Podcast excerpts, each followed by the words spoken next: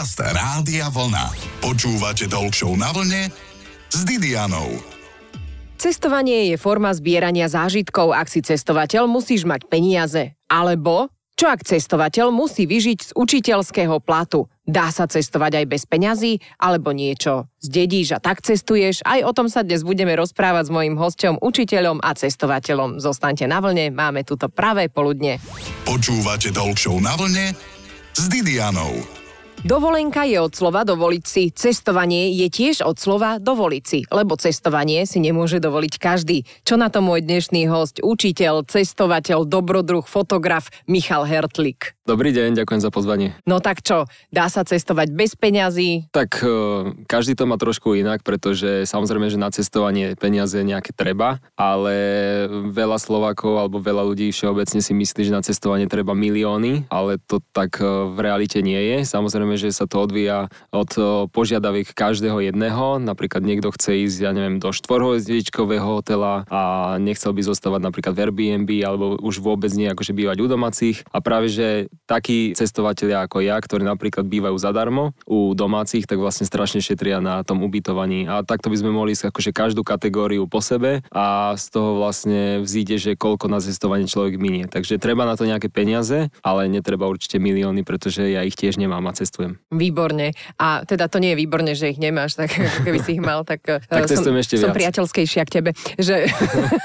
Ale nie. Viem, že od malička si ty vedel vymenovať všelijaké vlajky a že niekde si už v malosti šípil, že jednoducho pôjdeš ako dospelý do sveta a naučil si sa kvôli tomu španielsky a celkovo jazyky. Bolo to tak? Ja nie, že kvôli tomu, že som vedel, že chcem ísť do sveta, tak som sa naučil po španielsky, ale trošku opačne sa to stalo, že ja som sa najprv začal učiť španielčinu a potom vlastne som vedel, že ten región, že kde budem chcieť ísť, tak bude práve tá Latinská Amerika, ktorá ma učarila už e, v, akože v ránom veku. A tak sa to nejako krásne spojilo do seba, že vlastne Španielčina a kontinent, kde sa ňou primárne hovorí, je Latinská Amerika. Takže v 20 som potom vycestoval prvýkrát. A čím ťa očarila práve Latinská Amerika? Svojimi tancami, temperamentom alebo čím? Mňa očarila už keď som mal nejakých 6-7 rokov. Neviem ti povedať úplne čím, iba som cestoval akože prstom po globuse, po svietiacom globuse v mojej detskej izbe ešte vtedy. Ste no. boli bohatí, ste mali svietiaci.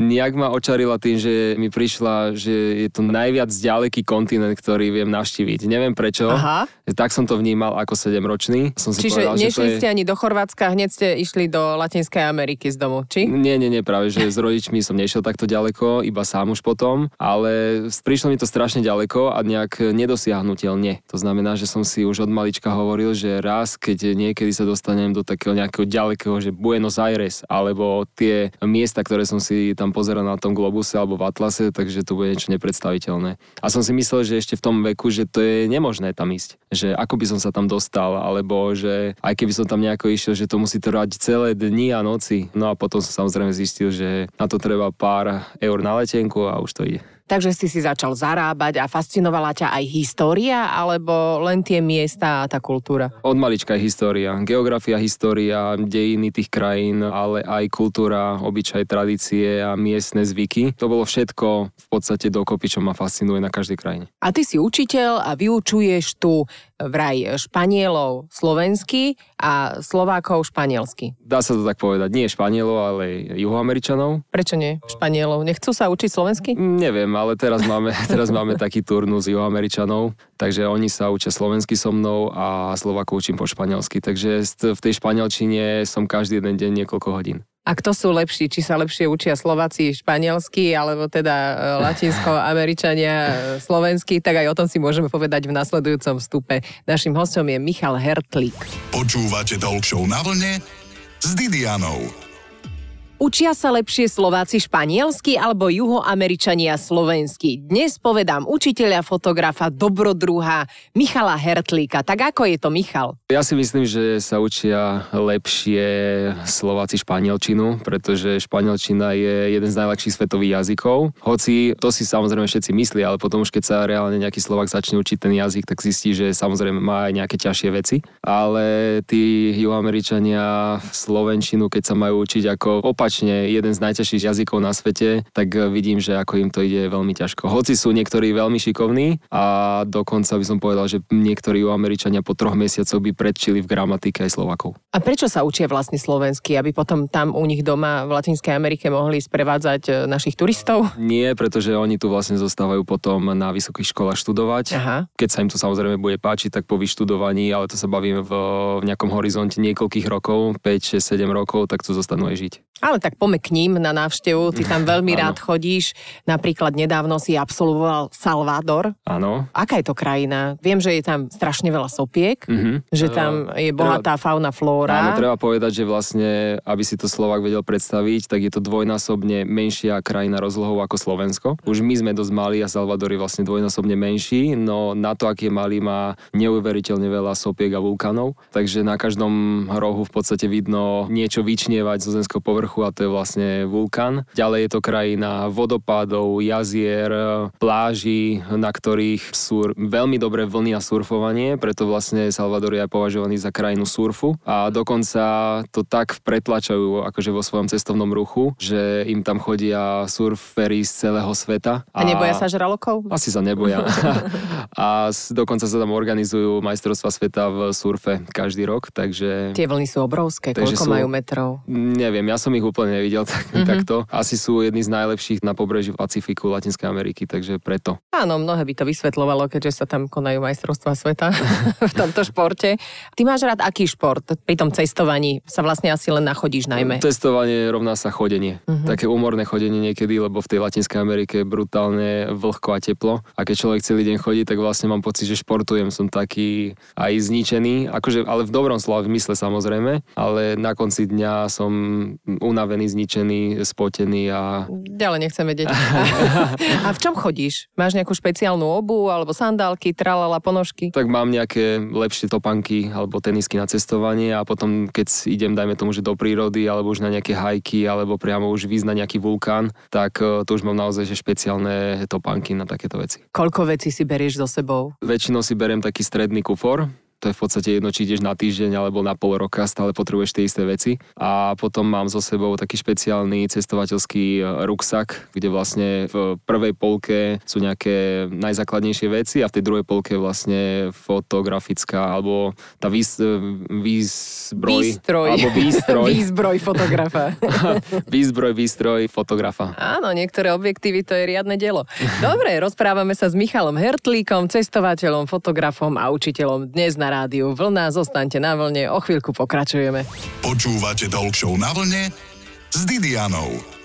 Praktické rady, aby som teraz veľmi potrebovala pre naše poslucháčske združenie od Michala Hertlíka, ktorý je fotografom aj cestovateľom. Rozprávame sa o jeho ceste. V Salvádore bol naposledy. Miško, tak čo si zabaliť a chcem ísť do Salvádoru? Ja by som to nepovedal, že do Salvadoru, ale Prečo? dajme, dajme ísť. tomu, že do celého sveta alebo hoci kde ideš. No tak e, dobre, čo si zabaliť bežne k moru do Talianska, to viem. A dajme tomu, že na Kreditku. také dobrodružné cestovanie, čo by som si ja zabalil, alebo čo si aj balím, tak to je v prvom rade kvalitný ruksak, do ktorého si dám moju... Počkaj, ty si balíš ešte aj ruksak do kufra? Nie, samozrejme nie. Dobre, okej. Ale do ruksaku si dávam moju výstroj na fotenie, takže fotoaparát, objektívy. Ďalej sú to veľmi dôležité veci ako doklady, dokumenty, karty, peniaze, samozrejme možno aj nejaké lieky, lebo či už keď cestuješ, a to je jedno, že či ideš ešte len v lietadle alebo už v tej danej krajine, tak vždycky treba mať e, takú, nazvime to úvodzovka, že príručnú lekárničku, v ktorej treba mať absolútne všetko. To znamená, že ja už mám vytriedené presné lieky, e, ktoré viem použiť pri každej príležitosti, či už je to bolesť hlavy, bolesť žalúdka, čo sú úplne bežné veci pri cestovaní a najmä teda keď si v takých ďalekých krajinách a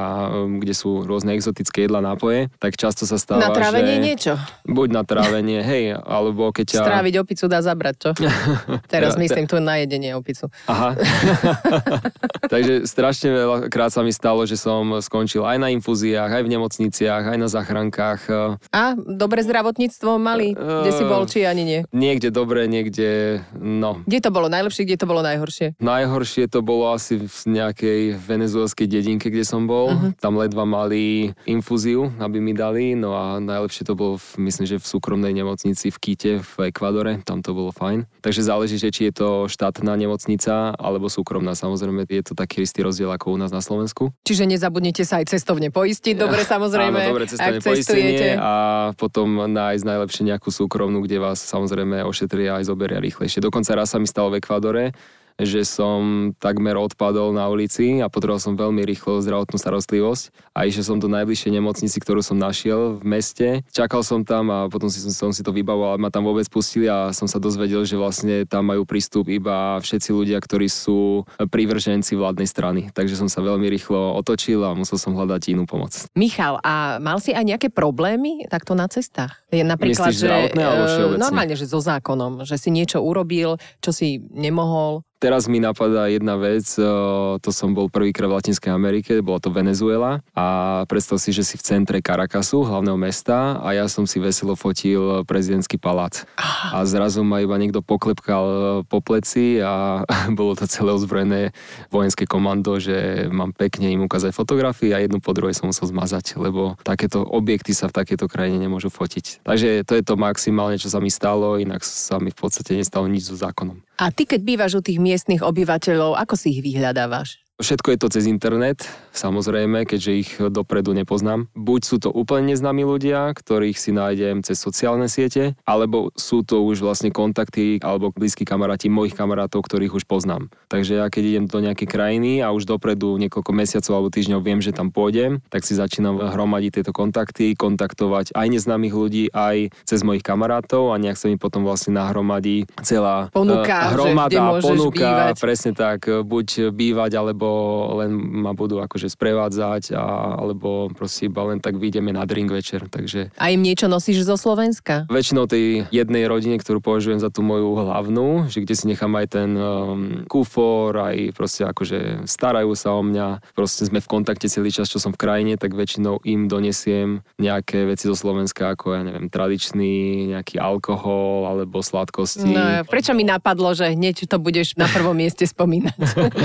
alebo dokonca teraz v Salvadore som si zobral aj moje vlastné kľúčenky, alebo aj moje vlastné vyrobené pohľadnice, na ktorých som ja v kroji Takže keď im takéto niečo dám, tak je to vlastne prvýkrát v živote, čo to vidia a veľmi sa z toho tešia. Rozprávame sa s Michalom Hertlíkom, cestovateľom, fotografom a učiteľom. Zostaňte na vlne, ešte si niečo zaujímavé povieme, však čo by sme rozprávali nezaujímavo. Počúvate Talk na vlne s Didianou.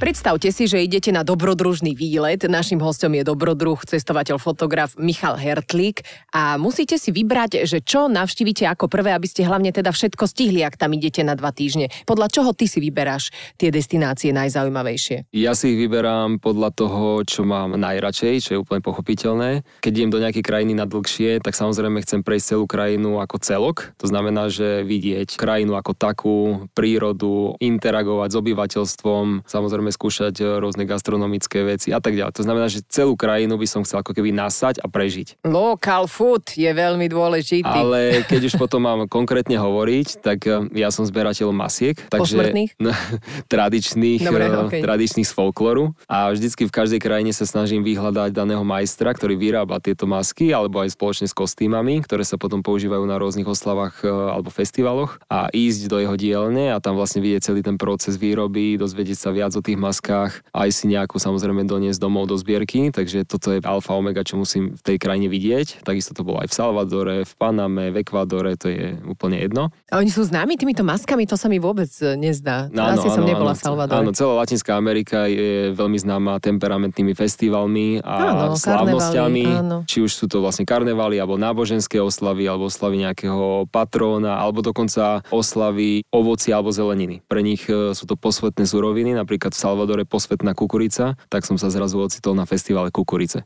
Výborne. Takže... A čo jedli? Popcorn? Všetko, všetko bol, z kukurice. Všetko bolo z kukurice. Mm-hmm. Či, už, či už kostýmy miestných tanečníkov alebo miestných kandidátok na kráľovnú kukurice alebo kompletne všetky jedla, ktoré sa tam predávali na ulici. To by sme aj u nás mohli robiť na Slovensku festival ale, kukurice, však ale, kto sa jej tu pestuje? Alebo majú, ja neviem, festival nejaké, nejakého tropického ovocia, ja neviem, ananásu, alebo anony, alebo guajavy, alebo hoci čo. Guaja čo? Guajava. Čo to je, prosím ťa? Je to guava po Aha, slovensky, uh-huh. to je tropické ovocie. A ako chutí? Tropicky? O, veľmi tropicky, no.